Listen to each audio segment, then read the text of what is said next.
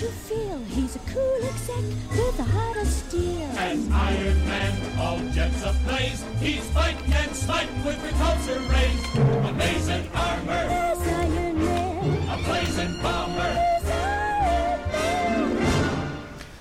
Muy buenas tardes queridos amigos, a ver espérense que estaba un poquito alejado del micrófono. Muy buenas tardes queridos amigos, nos encontramos nuevamente aquí en, eh, en Criptofinanzas, donde estamos hablando y analizando un poco toda la realidad internacional y la situación que está sucediendo. Y bueno, la locura que significan los mercados. De hecho, en estos momentos nosotros estamos observando que nuevamente hay una sensación pesimista y negativa del mercado hacia la economía mundial, no solamente hacia Bitcoin y la criptoeconomía, sino que en general el pesimismo se instala en las mentes de las personas y, y lamentablemente el mercado cree que una gran solución para esto es acumular dólares. Así que normalmente las personas salen a comprar eh, salen a vender todo lo que tienen en este momento y a comprar dólares, que es un poco lo más fiable. De hecho, nosotros algo estamos haciendo al respecto que nos da bastantes esperanzas, así que muy bien. Coméntenme en los foros, la gente que está escuchando en vivo, cómo se me escucha, si estamos bien. Y, y mucho más para que consigamos entonces conversar sobre la extraña realidad aquí en nuestro podcast Criptofinanzas donde nada tiene sentido.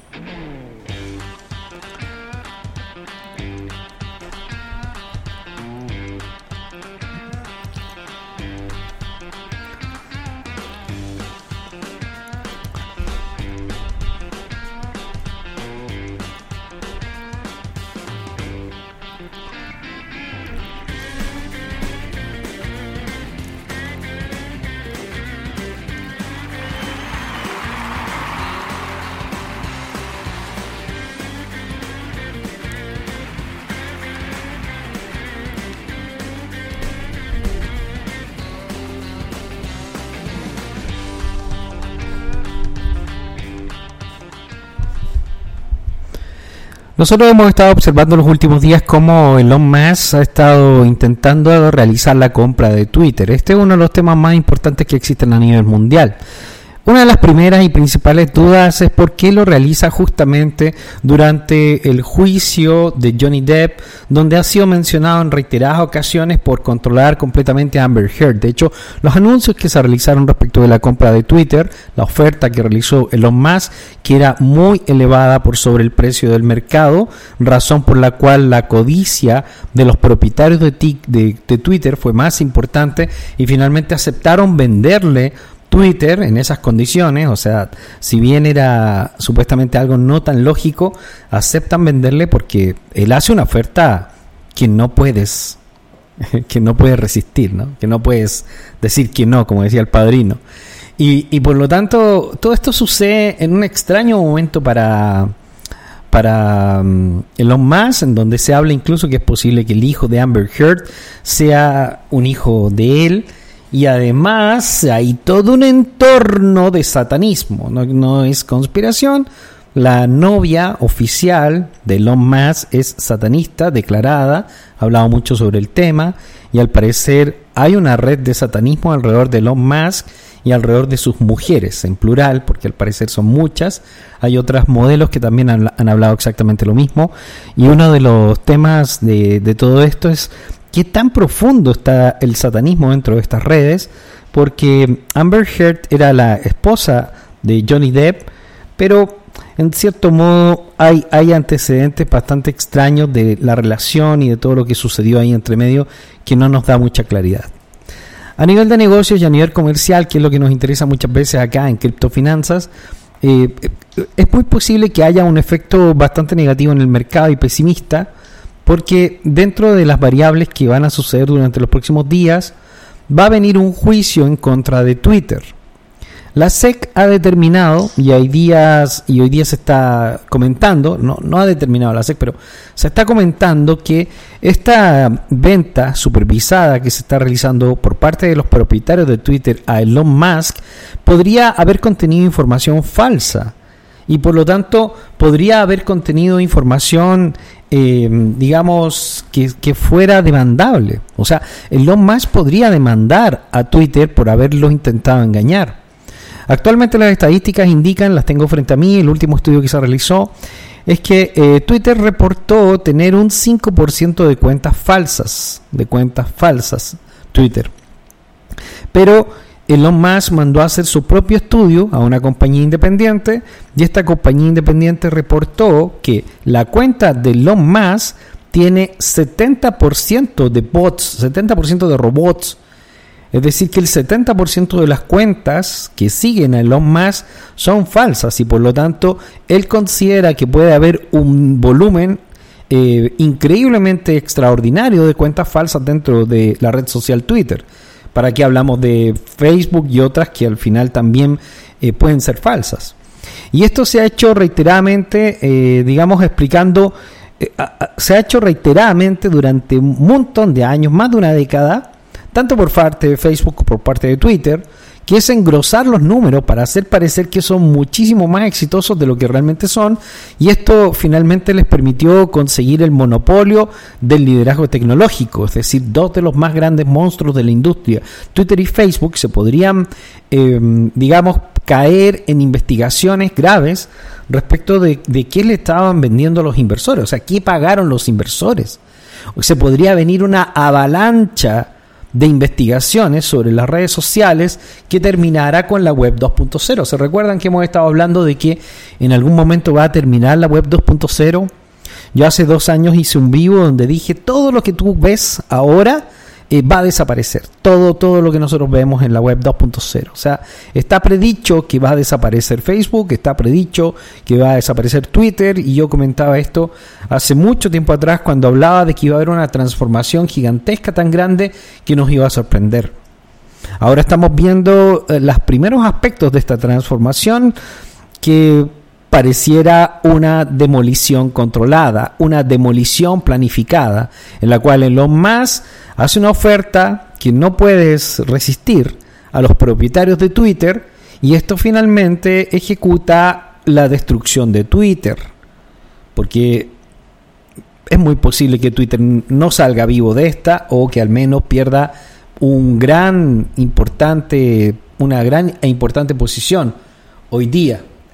Así que muy interesante lo que va a suceder durante las próximas semanas. Ya eh, vamos a ver probablemente las demandas contra Twitter y probablemente van a ser llevados a la investigación. Y esto va a traer una terrible inestabilidad al mercado, puesto que lo que está liderando la caída mundial es la caída de los gigantes tecnológicos, que se percibe como una especie de burbuja dentro del mundo accionario. Lo que es un poco real y un poco falso, porque la burbuja es la impresión de dólares que estructura y soporta la economía del imperio americano y, este dinero va a parar a la burbuja que es Wall Street. Wall Street es una mega super burbuja que está profundamente afectada.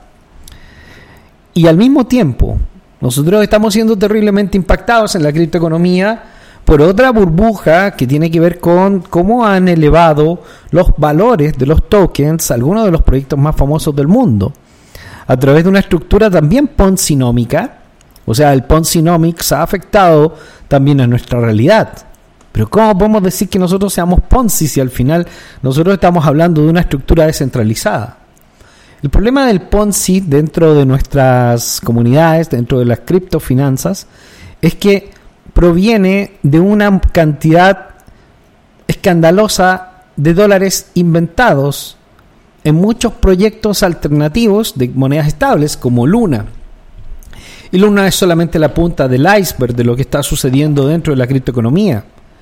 O sea, Luna en sí mismo creó 20 mil millones de dólares de la nada, simplemente sosteniendo un algoritmo a través del cual mantenían el valor de una moneda ficticia que inventaron ellos, que no tenía respaldo y que la imprimían como querían. Actualmente el propietario de Luna, Du Kwon, quien creía que se había librado de todo porque había eh, digamos, disuelto la compañía que era la propietaria y la responsable de algunos de los contenidos y, de las creaciones, de las creaciones de Luna, ha sido llamado para ser interrogado. Y, probablemente van a haber muchas cosas que sucedan al respecto. O sea, el dominó del cual estamos hablando va a terminar impactando la sociedad tanto en la parte económica como en la parte criptoeconómica. En este caso, nosotros vamos a observar que la pregunta primaria que le van a realizar a Duke es ¿de dónde sacó usted el dinero para comprar 80 mil bitcoins? ¿Se lo inventó? ¿Simplemente lo sacó de la nada? Porque el derecho a inventar dinero de la nada es solamente nuestro. Nosotros somos los propietarios del sistema y por lo tanto solo nosotros tenemos derecho a imprimir dinero ficticio y salir a comprar estos valores. Usted no lo tiene. Entonces, estás desafiando al sistema a través de la creación de, dinero que es un monopolio que pertenece a, la Reserva Federal y que pertenece al poder más grande que existe en el, en el mundo, que es el poder financiero que lo domina todo. Entonces, ¿cómo va a parar esta historia? ¿Cómo puedes ir a meterle el dedo a, a los amos del mundo? ¿O son los amos del mundo finalmente los que están lanzando un caballo de Troya para destruir el ecosistema? Ambas cosas pueden ser posibles. Y la elevación que nosotros estamos observando respecto del, juego de Terra eh, está interconectada a una gran cantidad de monedas. El día de ayer se comentaba cómo otras monedas estables que pertenecían a otros proyectos que son más pequeños eh, también estaban siendo afectados y estaban teniendo valoraciones menores al dólar. De hecho, lo vimos también en, el, en, Tether, el USDT, que es el, instrumento más utilizado dentro de criptoeconomía. Y, y, todo esto parece una especie de conspiración en realidad, donde primero Duquon crea una moneda ficticia, con esa moneda ficticia se financia a sí mismo, eh, él compra valores con esta moneda ficticia que mantiene en su wallet privada, y paralelamente con esta moneda ficticia compra eh, bitcoins, que, que, en realidad los compra con aire, con esta moneda que él mismo inventa, que él mismo imprime. Simplemente viendo cuánto aguanta el mercado. O sea, lograr convencer a la gente que el UST vale un dólar y posteriormente que los convence ver cuántos, cuántos de estos UST ellos, ellos aguantan eh, que, tú, que tú les envíes en, en, los en los modelos de intercambio. Todo esto con corrupción, obviamente, porque van a Binance y pagan, van a Crypto y pagan, van a no sé dónde y pagan. Ellos pagaron en todos lados para poder meter su moneda. Entonces sí es un Ponzi. Sí, es que sí es un Ponzi. A través de un modelo ponzinómico ellos crean un, un valor gigantesco que supera los 40 mil millones de dólares empujando a Luna con la propia moneda que ellos inventan a través de comprar valores en otros exchange para entrar y comprar Luna e impulsar el precio de Luna. Entonces, es un juego, es un, juego matemático, lógico, de manipulación, en donde ellos utilizan una moneda ficticia que no vale nada para comprar otros valores y con estos valores vuelven y compran su propia moneda y esto se transforma en un círculo vicioso mientras los demás indios les aceptan los espejitos y les aceptan los juegos y les aceptan los engaños. Y así es como se crea el fenómeno de luna, en el cual tanta gente cayó, ¿no? Dukwon probablemente va a ser imputado legalmente. Yo creo que hay una alta probabilidad de que eh, lo que yo estoy contando sea la realidad. Ya hay otras personas que empiezan a hablarlo. Yo no sé si haya sido el primero, pero yo no leí nada de esto. Solamente son los análisis que nosotros hacemos acá dentro del grupo de la academia. Y, nosotros podemos observar cómo hay todo un juego por detrás. Duquon se hace la víctima y lanza unas acusaciones a, a Gemini, a los Winklevoss, lanza unas acusaciones a BlackRock diciendo que ellos son las pobres víctimas y que en realidad los han sido engañados. Actualmente Chico Crypto dentro de, la comunidad youtuber eh, ha comentado que posiblemente Luna tiene los los, eh, los 80 mil bitcoins que se han perdido, que los tiene Duquan probablemente en alguna wallet propia. Es decir, que fue simplemente una operación ficticia de valores internos, en donde ellos imprimen UST, eh, venden estos UST, los hacen bajar de valor porque los vendieron muy rápido. Con estos UST hicieron liquidez, con esta liquidez hacen parecer que vendieron los bitcoins, se apropian de los bitcoins y lanzaron al mercado los USDT o, los Coinbase que tuvieran, cualquier otra cosa que pudieran conseguir, ¿no? ¿Van entendiendo el juego? O sea, es un juego de liquidez. Él, utilizando su moneda, salió al mercado a vender esta moneda ficticia Esta moneda ficticia vendió no sé cuántos miles de millones de dólares de la liquidez que estaba dando vueltas en el mercado criptoeconómico y con esta liquidez volvió y la entregó a la compañía como si hubiera vendido los bitcoins. O sea, una especie de, de estafa, una movida falsa, un engaño. Es muy probable que esto sea lo que, lo que sucedió y esas son las sospechas actuales mías y actualmente también del mercado. Y entonces nada tiene sentido. el mundo entero es un engaño en el cual nosotros participamos, una obra de teatro en la cual hay ciertas actividades que se van pactando y se van organizando para que sucedan posteriormente ciertos eventos. El evento que va a detonar eh, Luna, la caída de Luna, va a ser definitivamente el control, el KYC, el registro de todas las personas que estén invirtiendo en criptomonedas. El día de antes de ayer, Coinbase, uno de los sitios más importantes del mundo, que está subcontrolado por el gobierno de los Estados Unidos, a pesar de que son muy buenos coiners los que están ahí, eh, bloqueó 15.000 cuentas eh, de personas que supuestamente estaban relacionadas con Rusia.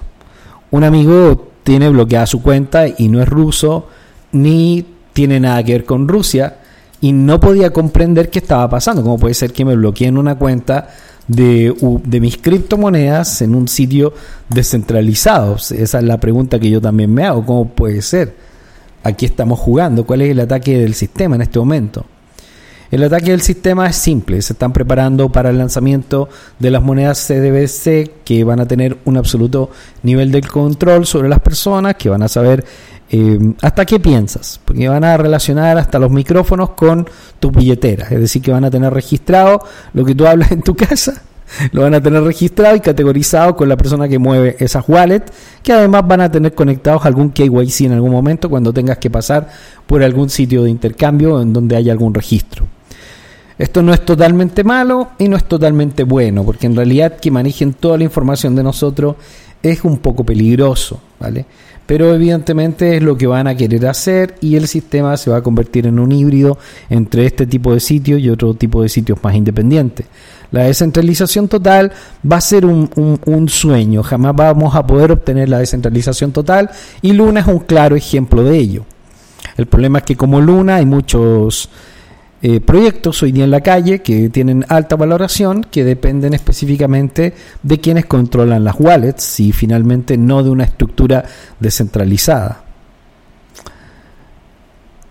Mientras tanto, la, Reserva Federal eh, parece avanzar en el proyecto de, digamos, de destrucción de la economía. Si bien ellos lo hacen de una manera muy inteligente para que no parezca realmente un plan. Ellos salen a decir que en realidad la inflación pudiera ser controlada, o sea, no dicen nada, es una promesa, y pudiera ser que quizá no eleven las tasas de interés. O sea, si te das cuenta, el discurso de Powell no tiene en realidad ningún sentido. No tiene ningún sentido. O sea, imagínate que nos digan, nos digan eso, nos digan que de pronto nos digan que de pronto eh, no saben si van a aumentar las tasas de interés y tampoco saben si van a controlar la inflación. Entonces no están diciendo nada, efectivamente, no están diciendo nada. Y para hablar de este tema voy a invitar a mi amigo Saúl para que podamos eh, comunicarnos mucho mejor con la opinión de un analista. Los mercados están tremendamente nerviosos porque en realidad se han dado cuenta que eh, no hay ninguna señal clara de, de qué es lo que está sucediendo realmente. ¿Cómo te encuentras, Saúl? Muy buenos, mis estimados, ¿cómo estamos aquí aquí, justamente reuniéndome con ustedes, viendo, viendo cómo está el panorama en el mercado? Amanecimos un poco negativos, ¿eh? Bueno, era un poco obvio para mí. De hecho, habíamos estado hablando de que se va a venir un, mercado lateral y un poco pesimista, que puede que dure hasta dos años. Ya lo están hablando. Ayer lo dijo incluso Elon Musk y lo dijeron personalidades del mundo financiero y del mundo cripto, que nos vamos a comer dos años terribles, terribles, terribles a nivel macroeconómico.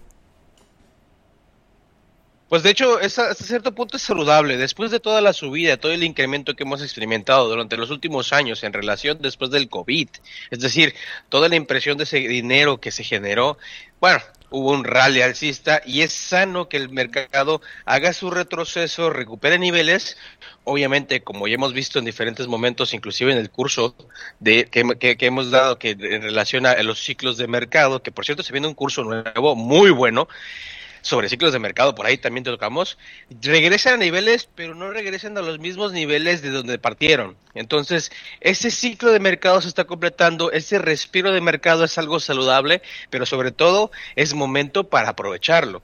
Ya nosotros tenemos el conocimiento y hay que empezar a, buscar esas oportunidades que verdaderamente Se te fue el audio, Saúl. Uno, dos años, pues, se te fue el audio, se te fue el audio. Hay que salir a buscar esos rendimientos. Es correcto, ¿sí se oye? Ahora sí, sí. Ah, sí, es precisamente también estos ciclos de mercado generan esos momentos de oportunidad para buscar ese, ese, esa inversión clave, ese unicornio que me va a dar esos rendimientos que estoy buscando. En estos momentos nos mantenemos. Pero tú estás hablando, tú estás hablando como, estás hablando como trader en este momento, ¿no? No, inclusive como, como también como holder. ¿Cómo están ah. los precios ahorita? Pero obviamente sí, correcto, porque nosotros, nosotros vamos a ver valores aún más bajos para muchos de, la, de, lo, de las inversiones que, hay, que hay hoy día, realmente. Sí, sí. Sí, sí, sí, sí. No, no, no, como holder también lo hago. Como trader es momento de especulación, es decir, hasta dónde va a llegar y cuándo es el momento para comprar lo más barato posible. Pero como holder también es una muy buena época para posicionarme para el siguiente ciclo. El, siguiente ciclo puede llegar a... La actividad económica, como estábamos hablando, no se va a morir. Lo que pasa es que se está transformando. Y, este, y esta transformación está, está desangrando a grandes segmentos del mercado. O sea, la economía mundial está desangrando y ellos van a estar trabajando para que muchas de las industrias que hoy día se desarrollan sobre el mundo, que son las de las cuales ellos son enemigos, aunque no hablan directamente, son precisamente las que, las que supuestamente crean el cambio climático y por lo tanto ellos van a tratar de destruir estas industrias. Este, este es un poco la realidad y por eso nosotros estamos observando cómo eh, va a haber un crack total de la economía hasta que nos ofrezcan algún tipo de salvataje que posiblemente sea un salario universal. Fíjate que eso sería muy interesante, ¿eh? un salario universal. ¿Cómo sería eso? ¿No, ¿No estaríamos rayando en el comunismo? Digo, estoy preguntando porque es algo que he escuchado, pero no sé cuál sería tu opinión, ¿no? ¿Cómo, cómo se manejaría eso? Básicamente lo que va a haber es que la, la, quiebra temporal de una gran cantidad de personas y los negocios debido a los efectos de la guerra y del COVID, finalmente lo que van a crear es, un, es una inestabilidad brutal eh, que se podría resolver a través de que los gobiernos le den eh, dinero a la gente de regalo por vivir porque ya se reconoce que no hay suficientes trabajos y no hay suficiente actividad económica. Eso, eso es real. Y esto, y esto ya se ha experimentado en distintos lugares del mundo. El salario universal es un tema que se está hablando en todas partes porque hay grandes segmentos de la población que ya no encuentran trabajo, que simplemente no hay más actividad económica. Si tú, por ejemplo, te das vuelta ahí en Cancún, tú lo sabes, ya, o sea, hay 70 negocios de lo mismo en cada esquina. Y, ya la gente... Fíjate que... sí. Ahorita que lo mencionas, aquí lo estoy viendo en Cabo. Ahorita que estoy en Cabo, me estoy transmitiendo precisamente de la sucursal de Cabo. Este, aquí en Los Cabos hay muchos restaurantes de sushi. Aquí se hace como una especie de broma que ya no se llaman sushi, se llaman fuchi, porque ya están todos cansados de lo mismo, pero ahorita que lo mencionas es correcto, la gente literalmente está, está poniendo lo mismo y lo mismo y lo mismo tratando de hacer negocio y nomás no funciona. Wow, no, no había pensado de esta forma y, lo estoy viendo ahorita aquí en Cabo, ¿eh? No, y en las profesiones está peor. O sea, tú dices, bueno, ya salen 5.000 abogados en cada ciudad del mundo porque más o menos esa es la cantidad de abogados que salen. ¿Dónde van a meterlos? ¿Dónde hay más casos, más estudios? Salen todos los años más profesionales, más ingenieros, más licenciados, más abogados, más contadores, más peluqueros, más chef, más... No hay dónde meterlos. Es que no hay, no hay dónde meterlos porque la economía no crece tan grande. Nosotros vivimos bajo un modelo de economía que es em, enfermo. Em, enfermo, Saúl que se llama la teoría del crecimiento perpetuo. La, la economía sobre la cual vivimos, que- que Definitivamente. la Bueno, teoría, es que es la una- teoría Fiat,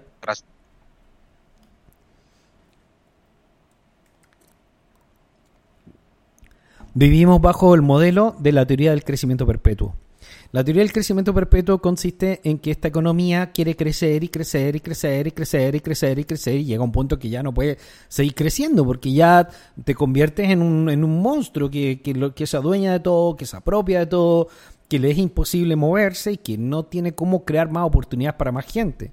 O sea, ¿Cuántas industrias tendríamos que crear todos los años? ¿Cuántas compañías, cuántas nuevas tiendas tenemos que crear todos los años para darle trabajo a la gran cantidad de gente que se va adhiriendo al mercado laboral? Más aún con la esperanza de vida que tienen las personas, que es cada vez más amplia. Y por lo tanto, el sistema llega a un momento en que colapsa, no, no puede más con este crecimiento perpetuo. Y esto lo venían hablando los economistas y el Fondo Monetario Internacional y el Foro Económico Mundial y Davos y los grandes millonarios hace 20 años, 30 años que vienen hablando de esto, de que va a llegar un momento en que la economía simplemente no puede seguir creciendo porque no tiene lógica. Y, y eso es completamente verdad a pesar de que las personas no quieran entenderlo. Y por lo tanto lo que tenemos ahora es el retroceso de todo este modelo para tratar de buscar otro modelo que pueda crear algún tipo de equilibrio. Y, y en esa, esa es la Wow. búsqueda en la cual estamos. Wow. Pues bueno, de- de- sí había leído algo al respecto referente al tema de los, los puntos que quiere tratar, el- el- que se quiere alcanzar para el 2030. Pero ahora que lo mencionas, no lo había pensado tanto en profundidad y vaya, vaya cambio que se viene. Lo bueno es que al menos estamos del lado correcto.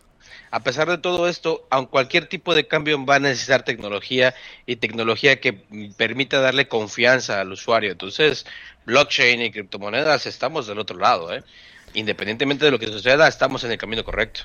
Porque básicamente lo que se va a hacer es cambiar hacia el modelo digital. Y por lo tanto tenemos dos modelos digitales, el modelo digital gubernamental y el modelo digital blockchain independiente. Y nosotros en la medida que podamos entender bien un poco cómo es esta figura, vamos a poder sobrevivir en los nuevos modelos de ganancias de monetarias, en los nuevos, monedos de- los nuevos modelos de empleo, que es lo que estábamos empezando a abordar ayer, el tema de hacia dónde va el mundo del empleo. Si ya no hay empleo, hacia dónde va el mundo del empleo. Y, y al parecer Step M, Let Me Speak y el X to Earn y todas estas cosas serían como la primera figura de este nuevo modelo. Y llama la atención que Let Me Speak, el propietario de Let Me Speak, es precisamente un banquero de Goldman Sachs.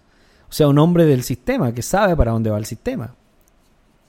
Interesante, que- Interesante. Que, haya una No, y persona fíjate así que detrás de de- ese proyecto. Es correcto. Y fíjate que, bueno, yo, yo aquí tengo, eh, con los que trabajo son muchos turcos, este, y vienen, eh, por ejemplo, acaba, acaba de llegar unas dos personas de Turquía, recientemente llegados, y el dueño de la empresa de trabajo sabe que mueve criptomonedas, etcétera, y, sus amigos le comentaron de Step N, el dueño me preguntó a mí, oye, ¿conoces esto? Mis amigos que acaban de llegar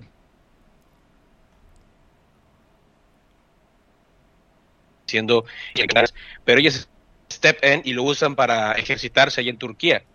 Y yo me quedé así que, ah, chistoso, o sea, qué curioso que ya está, ta- ya tenemos esta información hasta allá y ya se está aplicando también. Y, y platiqué con esas personas y dicen que en Turquía Se te va el audio. y ellos entre ellos mismos se van dando Se te va el ¿Se me audio. Tienes, tienes mucha inestabilidad en la conexión. Se te va la conexión. Entonces a rato no se escucha. ¿Ya se me escucha aquí? Sí, se te escucha. Entonces allá también en Sí, Turquía lo están utilizando. Sí, ¿eh? Y, y lo, lo que más me sorprendió es que son personas de mayor edad, o sea, no son jóvenes, son personas ya grandes, dueños de empresas y todo, y tienen el tiempo para estar haciendo trote. Uno de ellos es hace joking y, y tiene como un, un canal ahí de chat de, de WhatsApp de sus vecinos de la privada de donde vive, y todos están en Steppen. Entonces, y él estaba diciendo al dueño de la empresa del trabajo que debería utilizarlo porque están ganando buen dinero obviamente el dueño de la empresa pues todavía como que tiene un poquito de miedo y me preguntó y le dije, sí señor, yo también estoy haciendo lo mismo.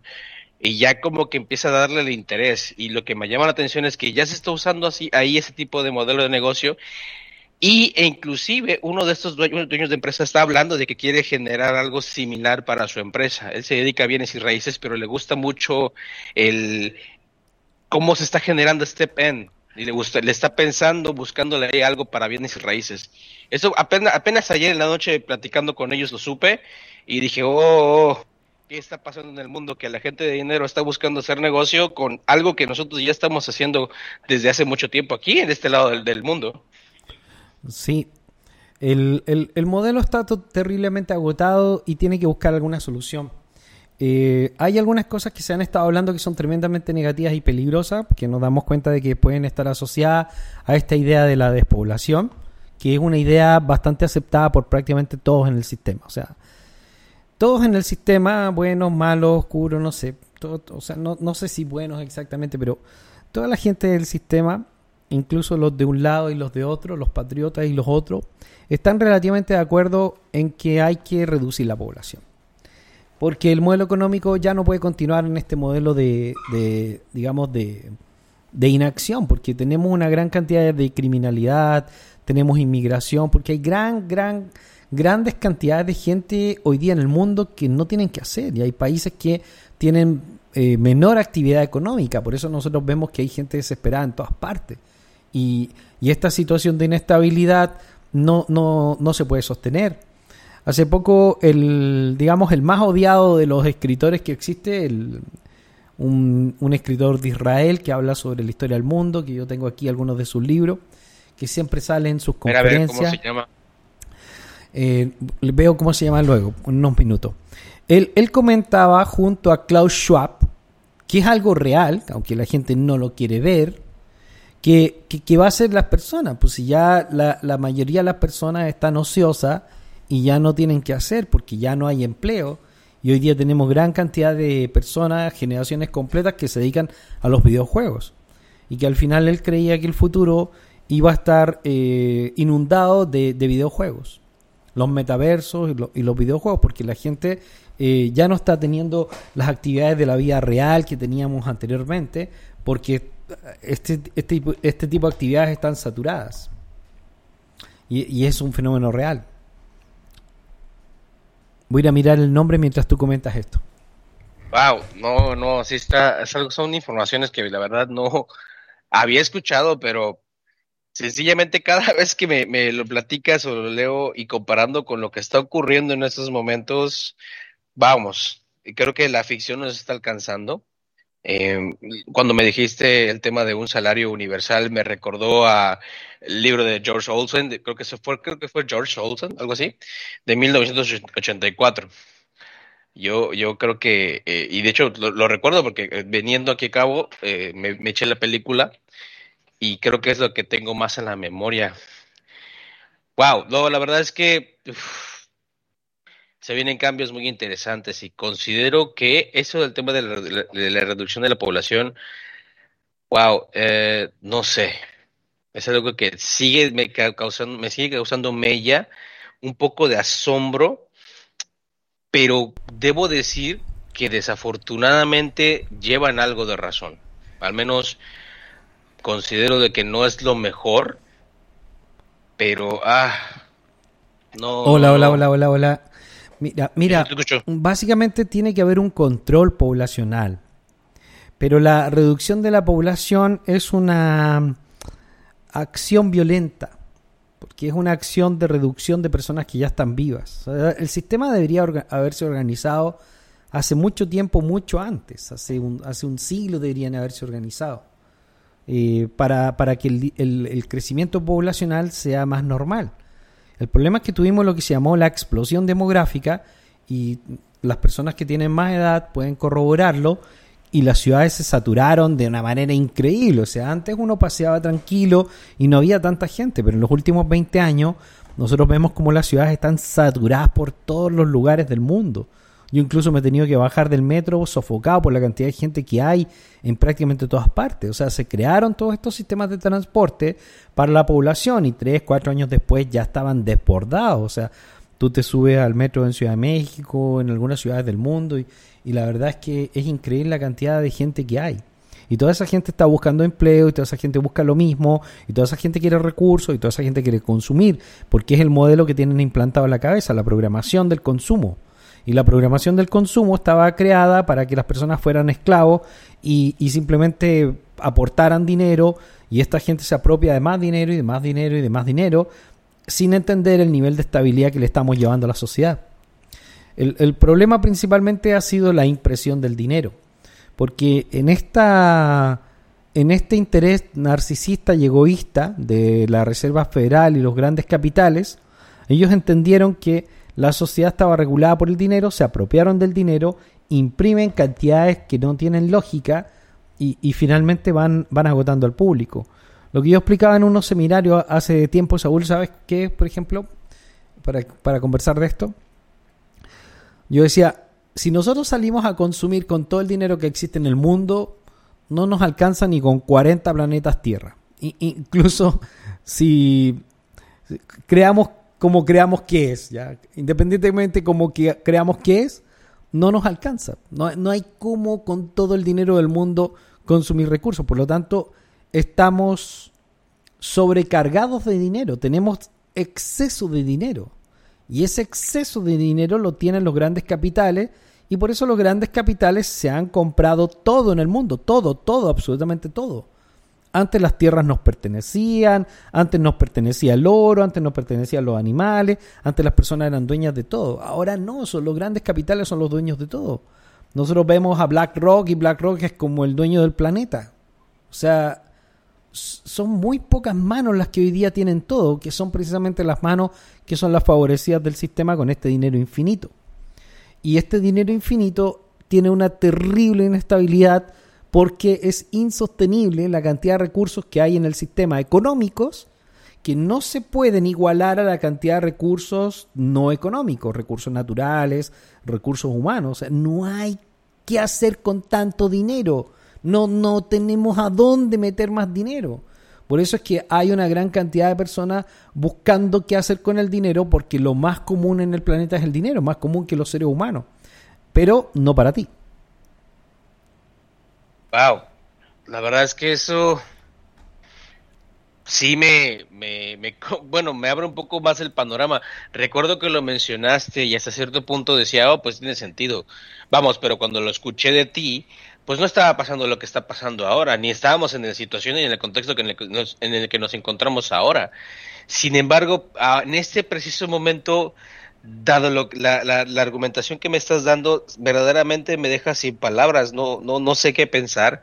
Eh, aquí estoy observando, por ejemplo, que los, los que tienen dinero aquí en Cabo, me están diciendo los locales, que cortan el agua para que te veas obligado a, comprarles el agua, porque la mayoría de, las, de los políticos tienen eh, pipas de agua. Y, wow, no. Sencillamente. y, más o menos es así todo en el sistema. Y más, más, o menos es un poco así. Nosotros actualmente nos encontramos en un modelo que está colapsado que ya no tienen cómo sostenerlo porque para sostenerlo tienen que imprimir una cantidad de trillones de dólares y continuar y continuar con este juego infinito eh, y que no puede ser y es lo que se llama la, la, economía del crecimiento perpetuo donde cada vez salen economistas y dicen, no, este año vamos a crecer 8%, 12%, 14%, ah, 3%. Y ellos crecen, crecen, crecen y crecen. Y uno dice, pero ¿cómo va a crecer esto para siempre? esto no es muy lógico que todo crezca para siempre. Nosotros miramos los índices del Nasdaq, del Dow Jones, y han crecido para siempre. Y se han aumentado 80 mil por ciento, ¿o no, Saúl? ¿Cuánto han aumentado? Totalmente. no. Totalmente. Sí, por ahí hay una, una gráfica que indica cuánto ha aumentado el gráfico, el, mercado de Nasdaq en el tiempo, y la verdad es que son, son números brutales. O sea, en un principio lo podemos entender, ¿no? pero ya después del... Yo creo que el, el, primer problema fue el 2008. Después de ese tema inmobiliario, las, la, debimos haber pasado por esto, por esta situación en el 2008 y aún así considero que hubiésemos estado ahora, si hubiese sucedido así, más tranquilos. Pero lo que hicieron fue literalmente tapar un hoyo, abriendo uno más grande y ahorita estamos cayéndonos en ese hoyo. Y, y, y, y a ver ¿qué, qué, quién puede salir de esta en el aspecto pues eh, económico, ¿no? Porque sí, literalmente nos están arruinando. El Nasdaq y el Standard Poor's, el, el, Russell, no solamente es, de, vamos, ahora que lo estás mencionando, considero que es la gráfica de la avaricia. Eh, y no es que sea malo, pero vamos, tampoco podemos abusar de, de, la gente. Es y es como, es como es como una chimenea de, que, que, ellos arrojan y arrojan dinero en esta chimenea incesante donde queman y queman y queman y queman dinero, imprimen dinero y lo queman. Desde el año 2020 al 2022 se ha impreso el triple de dinero que se había impreso en la historia de la humanidad y esto lo empezó Donald Trump.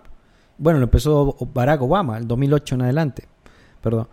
Y, y, realmente ha sido una inestabilidad enorme que ha traído el sistema que lo está colapsando.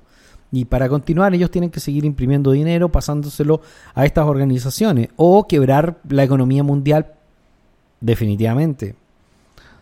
Me cuesta leer exactamente qué es lo que me cuesta leer exactamente qué es lo que tienen en mente, pero lo que estamos viendo, más allá de mi opinión o mi conspiranoia, es que ellos están destruyendo la economía mundial.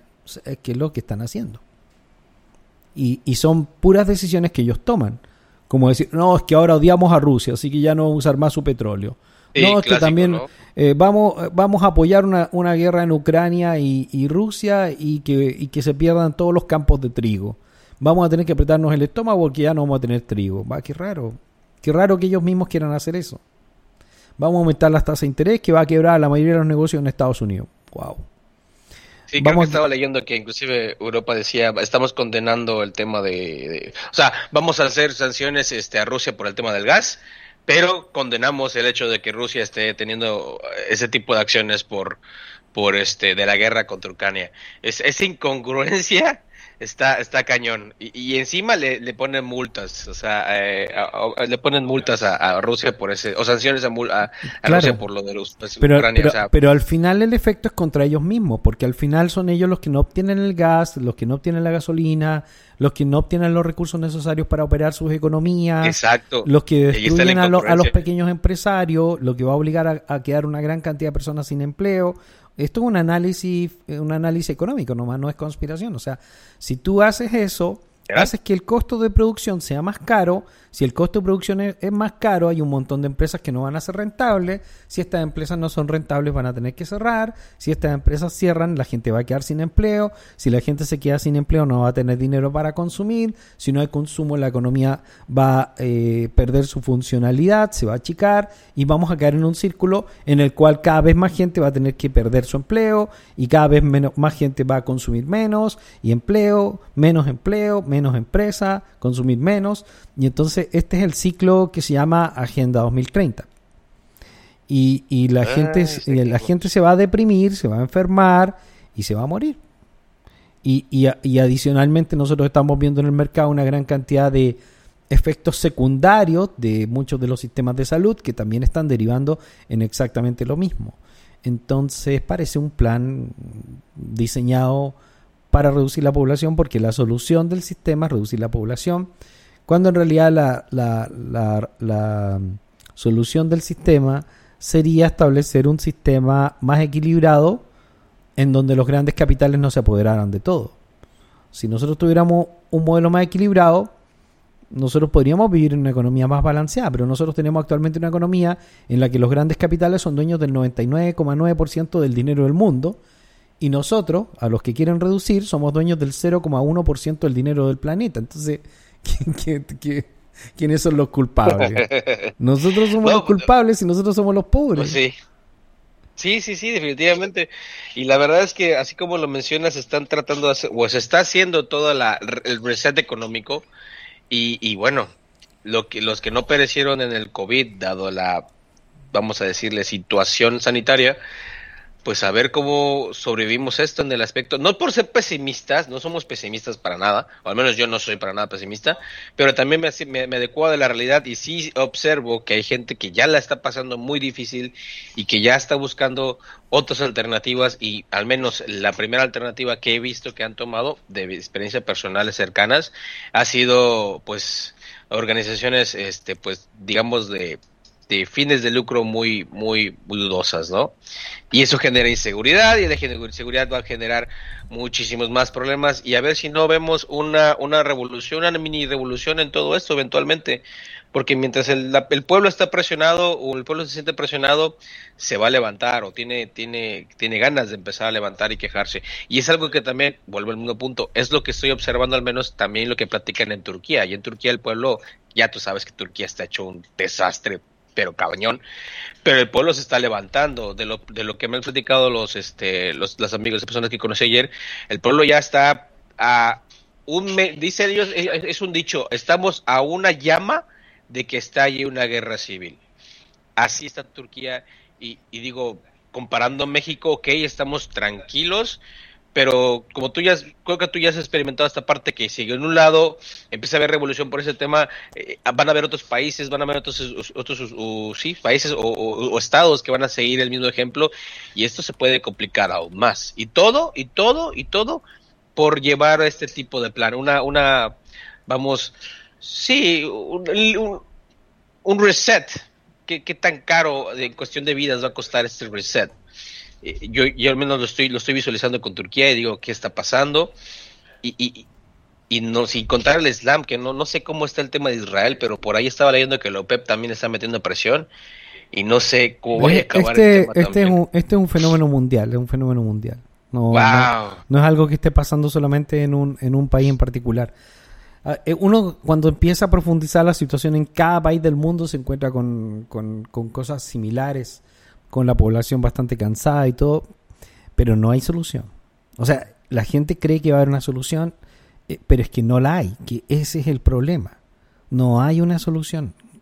Y, y tampoco hay voluntad por parte de los controladores del sistema para conseguir una, solución. Entonces, por lo tanto, nosotros pues tenemos que buscar nuestras propias soluciones, tenemos que investigar qué está sucediendo y en la medida que vamos entendiendo qué está sucediendo, nos podemos preparar mejor y mantenernos relativamente independientes y, y, asumir que hay cosas que podemos controlar y cosas que no podemos controlar.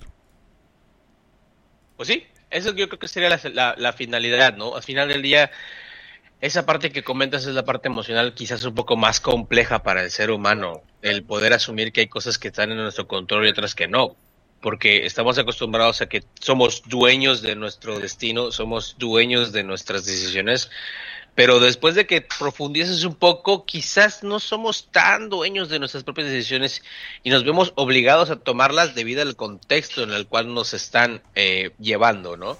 Correcto, correcto. pero, pero, pero el punto es que nosotros podemos ser independientes y nosotros podemos ah, ser libres. Claro, claro, claro. Y podemos ser libres. Pero si nosotros permitimos que el sistema nos controle y nos diga cuándo podemos salir, cuándo estamos en cuarentena, cuándo nos tenemos que meter cuestiones, eh, que tenemos que aceptar, por ejemplo, el modelo del empleo. ¿Qué es lo peligroso del modelo CBDC? El modelo CBDC probablemente va a ser lanzado para rescatar la economía mundial porque va a haber una gran cantidad de personas sin empleo. Y entonces a las personas no les va a quedar más opción que aceptar el modelo que ofrece los CBDC, que va a ser una especie de crédito. En realidad no es una ah, especie de, no, es una especie de dinero, es una especie de crédito. Es una especie de crédito marxista, porque básicamente lo que nosotros vamos a tener que son, son monedas que van a ser ecológicas de partida. Esto significa que estas monedas no van a servir para comprar nada que no sea ecológico y que no sea eh, pro anticambio climático y por lo tanto no es una moneda técnicamente porque tú no tienes el derecho de poder usarla como se te antoje no es tuya. Es una moneda que va a estar en un banco central conectada con una wallet. Y esta wallet te puede autorizar o no autorizar a consumir productos o a traspasarle dinero a Saúl. Y por lo tanto, oh, no es, no, es, no es dinero. Es un dinero programable donde el sistema va a controlar exactamente qué es lo que se haga y van a decir, no, es que esta cuenta es rusa, la vamos a bloquear es que este chavo se dedica a la delincuencia, entonces ya le vamos a, quitar sus fondos, se los vamos a congelar. Es que usted ya se ha comido dos bistecs esta semana, ya no puede comprar otro más. Es que no va a poder comprar cigarros, no sé, qué sé yo, por decir alguna tontería. Eh, eh, eh, en el, es que eso es lo que son, es dinero programable. Y por lo tanto toda la, la sociedad va a estar estructurada para que tú no puedas consumir o trabajar libremente. Los que se van a mover por fuera va a ser como, como los hackers del sistema que vamos a hacer nosotros, que van a ser los que se van a mover un poco con otras herramientas, con otros modelos, que vamos a adoptar más el modelo blockchain, que es bastante más liberal, y vamos a ser los rebeldes del sistema. Y, y esa, y, esa, y esa va a ser. Pero los que estén arruinados, no les va a quedar otra opción que aceptar el dinero del sistema, que no lo van a poder usar para comprar criptomonedas, por decir algo, quizá, o, o, o quizá de manera limitada, solamente en los bancos y solamente en los valores que te ofrezcan los bancos. Que, que yo creo que para allá van. No lo sabemos ac- exactamente, pero más o menos, pero vemos que para allá van.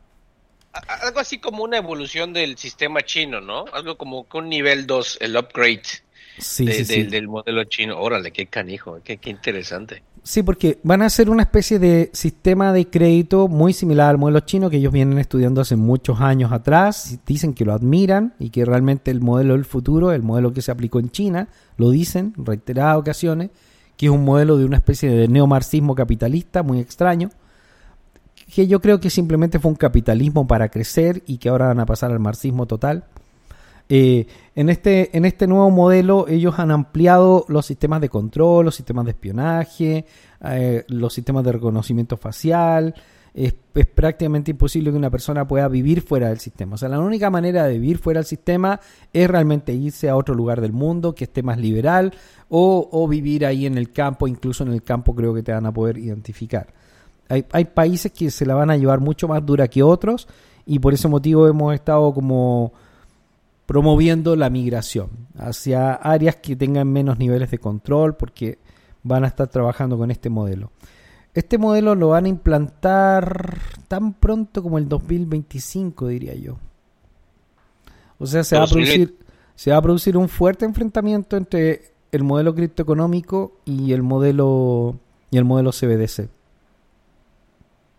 Esa es la tercera vez en la semana que escucho algo sobre el 2025, siempre relacionado a la economía, que se espera o bien un rebote de la economía en el 2025, o que inicie la recuperación en el 2025, o bien que inicie un pequeño colapso o, se prolongue el colapso más en el 2025. Wow, no sé, ¿qué, qué, qué sabes de ese año? O sea, ¿por qué, ¿por qué la gente está hablando mucho del 2025? ¿Hay, ¿Hay algo ahí? Además del 2027, del famoso meteorito que nos va a caer encima, supuestamente. Primero, en el 2025 se espera que se terminen los efectos de la, de la pandemia y de todo lo que va a estar sucediendo ahora, que va a producir graves efectos entre fines del 2022, 2023 y 2024. O sea, los efectos más terribles, si se cree que el efecto más terrible, o sea, peor que lo que ha pasado hasta ahora, va a venir en los años venideros. Por eso eh, nosotros estábamos hablando el día de ayer que es muy posible que entremos a una especie de estanflación que, que nos lleve a una situación que jamás habíamos visto, que puede ser bastante peligrosa. Después de eso, cuando ese fenómeno pase y se establezcan algunos parámetros, van a tratar de establecer el nuevo modelo de el nuevo modelo que va a regir el mundo a través de, un- de una especie de gobierno mundial que va a tener todas estas monedas interconectadas. Esto ya lo habíamos hablado, pero lo voy a explicar para las personas que quizás no me han escuchado. Eh, actualmente nosotros tenemos dinero, lo tenemos impreso y ese dinero si bien no nos pertenece, porque fue un dinero creado por los Rothschild y, por los socios de la Reserva Federal, eh, nosotros tenemos la libertad de dárselo a otra persona, pagar en una esquina sin que nadie sepa qué es lo que estamos pagando, o pasárselo a nuestro hijo. O sea, tenemos la libertad de hacer muchas cosas con el dinero. Entonces hay mucha gente que se siente muy libre por tener este dinero que se puede mover en, en todos los aspectos. Y eh, finalmente, el, nuevo dinero va a tener un sistema de control en el cual tú tienes que pedir autorización para que este dinero se pueda mover, incluso si se lo quieres dar a tu hijo o a tu esposa, o, quieres comprarte un helado. O sea, es, no, es un, no es dinero, es un crédito. Es como el crédito que se aplicaba en, en- en la Rusia de, de Stalin o, o en la, o en la China de Mao Zedong, donde tú tenías derecho a un kilo de arroz y tenías derecho a un kilo de arroz y se acabó, pero es que yo quiero más arroz, bueno, pues, que te alcanza solo para eso. Ese, ese es tu crédito. Este nuevo dinero es eso, es un nuevo modelo de crédito, donde va a estar absolutamente limitado lo que tú puedes consumir y lo que no puedes consumir. O sea, tu billetera va a tener calculado qué puedes gastar, en qué puedes gastar y si no lo puedes gastar. Y esto va a estar unido a un sistema social de control similar al que se está utilizando en China, donde puede que no te autoricen a viajar aunque tú quieras, o puede que no te autoricen a ir a otra zona. En este momento, por ejemplo, eh, hay zonas de China que tú no puedes pasar de una zona a otra libremente. Tú no tienes ninguna libertad de moverte por China, tienes que pedir permiso o hay zonas que están restringidas. Eh, entonces tú no tienes ninguna libertad. Y, y, y, hay países que van a avanzar mucho, mucho más en este modelo que otros sabemos más o menos cuáles son, aunque mucha gente no quiera creerlo, y básicamente es la Unión Europea y la Commonwealth. Ellos son los que más van a intentar aplicar este nuevo modelo eh, porque creen que tienen que controlar a la población. Su solución no es perfecta, no creo que sea buena, no sé en qué va a terminar exactamente, pero creo que eh, como el mundo es muy grande y somos mucha gente y hay muchos intereses, van a tener que negociar con todos y por eso considero que probablemente lo real va a ser el híbrido, en donde ellos no van a poder establecer un sistema de control tan brutal y va a tener que ser una especie de negociación. Pero hay países donde tienen muchísimo poder, donde pueden avanzar mucho más en ese modelo de control, Saúl. Wow. Wow, wow, wow. Sencillamente, pues yo recuerdo cuando vimos, cuando leí el tema de los 10, el decálogo para el 2030, eh, de hecho me acuerdo que fue tema de Mofa y fue de, ah, sí, mira lo que quieren hacer ahorita, ¿no? Ah, la, la, la, la, la, la. Pero ya observando el panorama y teniendo la información que, que compartes y encima, uh, pues escuchando otras, otras experiencias en otros países, ya lo, lo veo cada vez más cerca y, y te repito, el hecho de que escuchen un solo, en un, corto tiempo algo referente a ese año, wow, sencillamente, este, pues ya estamos dentro, o sea, ya el, el plan, el plan se está acelerando brutalmente porque ellos van muy atrasados. Eh, este informe se produjo cuando en el 2008 quebró el sistema financiero y se dieron cuenta que ya no podían continuar con ese modelo. Cuando cae eh, Lehman Brothers, y arrastra todo el sistema financiero y ellos tienen que salir con este rescate donde se rescataron ellos mismos, porque fue, fue un chiste. O sea, los mismos delincuentes y estafadores aprobaron un rescate y ese dinero se lo repartieron los bancos y las financieras y los fondos de pensión y todo el mundo se lo repartió, que fueron los mismos que crearon este engaño y, se robaron todo el dinero, que, fue, que, es una locura. En este, en este caso se empezaron a reunir todos para tratar de avanzar y apurar el modelo se hace una reunión que no es secreta, una reunión conocida eh, del Club de los Super Ricos, liderada por Bill Gates, para ya tomar la decisión de eh, trabajar bajo un nuevo modelo y reducir la población. Se empieza a pactar la Agenda 2030, pero todavía no se pacta. El año 2010, el Instituto Rockefeller crea un proyecto de transformación de la sociedad y este proyecto que anda dando vueltas por ahí, que no se sabe exactamente si es un documento 100% real, pero lleva muchos años dando vuelta y parece ser 100% real. Está, yo lo tengo, de hecho lo, lo, lo, puedo compartir, quería hacer un programa sobre eso más adelante. En este proyecto del Instituto de Rockefeller, básicamente lo que ellos comentan es que para poder transformar la sociedad, ellos necesitan un evento catalizador, un evento que permita que la gente acepte todo lo que venga después que es lo que venimos hablando hace tiempo y ayer lo comentamos en la historia de, de Rashmudin, de la esposa de Rashmudin, cuando metió a los chanchos, los perros y, la, y las gallinas dentro de la casa. O sea, que causó un caos brutal en su propia casa que hizo que estuviera tan, tan, tan desesperada de una solución que aceptara cualquier solución. Y es más o menos el juego del sistema. En este, en este informe del Instituto Rockefeller, que es un informe que está escrito mucho antes del 2019, que fue escrito el 2010, anda dando vueltas en las comunidades desde ese tiempo, dice específicamente que para transformar la sociedad es necesaria una pandemia. O sea, lo dice el, el reporte del Instituto Rockefeller y a partir de ahí se tienen que ejecutar los cambios y esto debería ser hecho el 2012. Ellos hablaban del 2012. Eh, de hecho, nosotros tuvimos todo un fenómeno en el 2012 cuando pensamos que era el fin del mundo y que quizá algo iba a suceder y todos estábamos esperando que algo sucediera y al parecer ellos no se atrevieron a establecer un plan que se iniciara en ese momento porque no tenían nada muy bien definido. Tuvieron que trabajar durante una década completa para establecer su plan. Y su plan lo tuvieron que ejecutar el 2019 eh, a través de lo que fue el evento 201, que estuvo presente Bill Gates, que lo lideró Bill Gates, que fue un evento en donde todos los gobiernos del mundo y todas las grandes instituciones se pusieron de acuerdo para manejar una pandemia, para saber cómo manejarla, cómo liderarla, qué hacer, de dónde van a recibir las instrucciones. En las últimas semanas el mundo ha hecho un acuerdo eh, a través de la OMS donde se le está entregando el poder de todos los gobiernos del planeta a la OMS para que lidere en estado de emergencia eh, la pandemia actual y las futuras pandemias que ellos dicen que se van a venir gran cantidad de pandemias, que esto no se ha terminado y que además esta pandemia en particular todavía no termina porque va a tener grandes olas y de hecho a cada rato se está reportando cómo hay gran cantidad de infectados en todo el mundo y qué sé yo, que eh, en mi opinión todo, todo es súper falso, o sea, súper, súper, súper falso. O sea, sí existe una, una enfermedad, pero es bastante manipulada para crear falsas estadísticas y avanzar hacia este nuevo modelo. Es posible que haya más encierros en alguna zona y que se ponga más grave.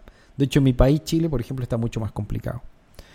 Eh, y, definitivamente van a venir varias cosas más. Se cree, creemos y tememos que venga algo más grande aún que el, que el, que el, que el bicho 19. O sea, el, gran miedo que tenemos es que todavía venga un evento más grande. Pensamos Por ahí estoy leyendo de un meteorito, ¿eh? Que de hace como unos 10, 15 años en libros he estado leyendo de un meteoro, de un meteoro, y no sé si conoces a JJ Benítez, un famosísimo JJ Benítez. Sí, por supuesto. Soy, soy fan de la saga Caballo de Troya, de todas sus, sagas, me, ya me la leí por completo. Qué bueno. Desde Caballo de Troya se escuchaba eso y, ahorita supuestamente en 2027 se espera un meteoro. Y no es, la, no es la única fuente que lo he escuchado, lo he escuchado también de libros de Urantia y libros de otras cosas, que dices, ¿qué onda? Y, y ahora asimilando lo que dices, probablemente sea ese evento cataclísmico que, o ese evento que haga que la sociedad tome una sola dirección. Podría, podría ser, podría ser, podría ser. ya no se sabe. podría ser una, una tormenta de calor o de frío producida por un meteorito o algo, algo, pues. algo relacionado con eh, crear una hambruna general grande.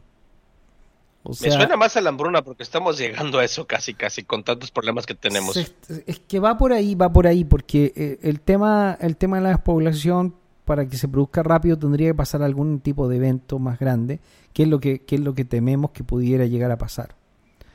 Entonces, yo creo que, que, no, que no es mala idea prepararse y tomar algunos recuerdos. Eh, y creo que lo estamos haciendo muy bien como comunidad, dentro de las cosas que hemos estado enseñando y explicando, y si no eres parte de nuestra comunidad, te invitamos. Eh, vamos a iniciar un nuevo proceso para poder entender mejor los nuevos cambios que se están desarrollando en el mundo y cómo aprovecharlos. Así que Criptofinanza tiene un nuevo curso que, les mencionamos, que es el seminario oh, de Move to Earn. El blockchain ofrece ya más de un año un nuevo modelo de negocios que ha demostrado ser bastante exitoso, que es este nuevo modelo que, tiene que ver con el left to earn. Primero eran unas tendencias bastante ponzi, sin fundamentos como los Bored Ape, que no tenían mucha lógica, y los indiscriminados minting de NFT también, esto de crear NFT que no tenía ningún valor nadie sabía por qué, pero de pronto se ponían de moda y todo el mundo iba, minteaba y después revendían y después se hundían los proyectos. Luego aparecen los juegos Play to Earn, que han sido bastante interesantes en, en su origen donde se ha podido ganar bastante bien en muchos de ellos, DeFi Kingdom, el Mix Moax Infinity. Y, luego entramos a otra área donde ya estamos en una tercera generación NFT, que es tratar de buscar proyectos que estructuralmente puedan ser más durables. Y ahí tenemos varias cosas. En este seminario vamos a hablar de la situación general de la industria NFT. También vamos a hablar del fenómeno del move to earn y la posible supervivencia. Es un Ponzi, se va a acabar, no se va a acabar, cuánto puede durar. Después hablamos a hablar del seminario Step to M, que, que, que, precisamente el juego que, que, observamos que puede ser interesante de jugar. Después vamos a ver cómo poder ganar más dinero con este movimiento del Move to Earn, porque por ejemplo, si tú sales a correr y tienes cuatro aplicaciones prendidas, las cuatro aplicaciones te contabilizan dinero. Entonces, está interesante saber si hay más opciones que solamente Step2M. Y si hay más opciones, ya tenemos Swepcoin, parece que tenemos FitFee y tenemos otras aplicaciones que, que, hacen lo mismo. Entonces, si tenemos tres o cuatro aplicaciones o cinco aplicaciones que hacen lo mismo y que nos van dejando alguna ganancia, podemos ir mucho más rápido. Después de eso vamos a hablar del seminario de Let Me Speak, que, que también es una, un movimiento bastante estable, interesante, la estabilidad de la industria NFT hacia el futuro, las potenciales joyas y proyectos que hoy día estamos observando que pudieran ser interesantes para entrar desde el principio. Y, y, también cómo evaluar los proyectos y ver qué seguridad tienen. O sea, si tienen fondos, si tienen respaldo, si realmente el equipo, por ejemplo, ayer estábamos viendo eh, mi amigo Garcho Saurio, un gran saludo para mi amigo Garcho Saurio, estaba compartiendo eh, en la, digamos, parte de, de los nombres que estaban en Sweatcoin. Y había una persona que se llama Brandon Lee, así igual que el hijo Bruce Lee es como difícil creer que haya un Brandon Lee realmente eh, a cargo del desarrollo de la empresa, pero bueno, puede ser, puede ser, pero, pero es difícil de creer. Y cosas así que de pronto uno ve que, que hay personas que puede que hasta las inventen y que no existen, o sea, le inventan un nombre y le inventan un background y le inventan un, un LinkedIn y bueno, ya es más difícil un LinkedIn, pero, pero puede que no sea real. Entonces hay que aprender a diferenciar todas estas cosas. Este seminario va además va a crear una comunidad privada donde las personas se van a dar de alta y vamos a tener una especie de, de, comunidad privada donde solamente la gente que tomó este seminario va a poder interactuar porque ahí se van a estar compartiendo un montón de documentos, PDF que, que están haciendo los chicos, los que ya tienen más experiencia van a compartir qué es lo que les está produciendo dinero y mucho más. Van a ser tres sesiones, el 2, 3 y 6 de junio y bueno, los invitamos, va a costar 10 dólares, eh, evidentemente porque las personas que trabajan ahí cobran, no es por mi interés económico, pero cada una de las personas que aporte y trabaja ahí eh, necesita ganar su dinero, así que se va a cobrar 10 dólares por ese seminario. Y va a ser a las 11 y media de la mañana en México, eh, solamente esos días, alrededor de una hora y media cada evento, yo creo que va a estar muy bueno y que sí te puede ayudar, es una inversión limitada y moderada para entender mucho mejor el fenómeno del move to earn y bueno, todos los fenómenos del x to O sea, el, haz algo para ganar dinero en esta nueva estructura de, de NFT. Va a estar bueno.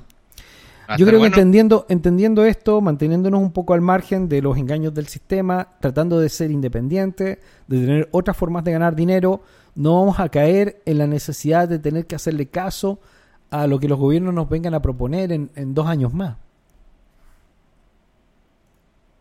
Es correcto, es correcto. Y es precisamente ahorita que también mucho está tomando ese tipo de seminarios, ese tipo de información y hacer comunidad, porque con comunidad avanzamos más rápido e inclusive avanzamos más lejos. La verdad es que es momento para aprovechar estas oportunidades y formarnos y, conocer más sobre este nuevo mundo, ¿no? Como decíamos al principio, que hacia ahí nos estamos dirigiendo.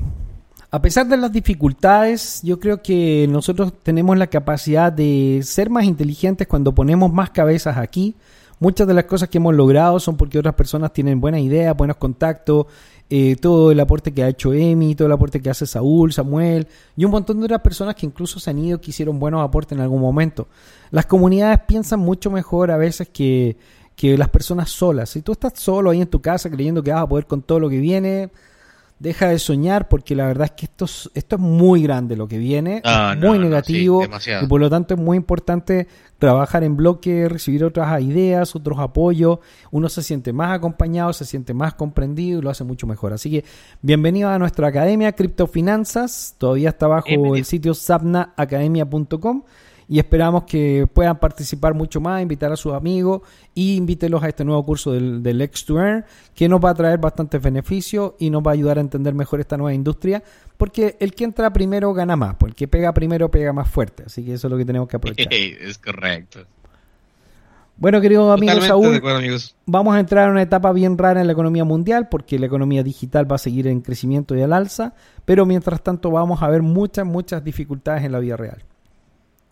Es correcto, pues la, inestabilidad no solamente económica se transfiere también a la economía, a la, inestabilidad emocional y también la, la inestabilidad, uh, vamos a llamarlo de la sociedad. Vamos, eh, la economía solamente es un reflejo del sentimiento de la humanidad, de la comunidad. Entonces, si la economía está inestable, la comunidad está inestable y es momento no de, de, de arriesgarnos demasiado, sí, ok, hay que llevar un riesgo como todo, pero no es necesario sobre, sobre arriesgarnos. La verdad es que en estos momentos es mejor aprovechar esas herramientas que se están surgiendo como una alternativa, una muy buena alternativa para generar ingresos y sobre todo para generar conocimiento, porque dentro de poco las personas que no conozcan de este mundo muy probablemente se vayan a quedar muy atrás y van a tener que gastar mucho más en actualizarse. Entonces, ¿qué mejor que ir de la mano con la tecnología y aprovechar estos momentos para estar un paso más adelante y un paso más cerca de lo que es el futuro?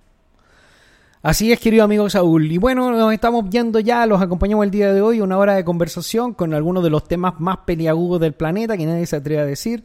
Si no estás completamente de acuerdo conmigo, está perfecto, porque todos podemos tener diferentes ideas.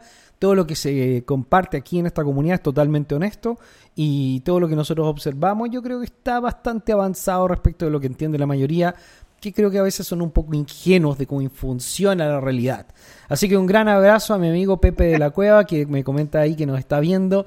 Un gran amigo también a, Silvina, también a Rubén Ibarra, que siempre nos comparten muchas cosas. Y a todos, vayan compartiendo sus dudas, sus comentarios ahí cuando se postean los podcasts para que nosotros los podamos leer y conversar aquí en vivo sobre los temas que más les interesan. Un gran abrazo, nos vemos. Chao, hasta la próxima. Chao. Vale, chao. Bye, bye, hermano.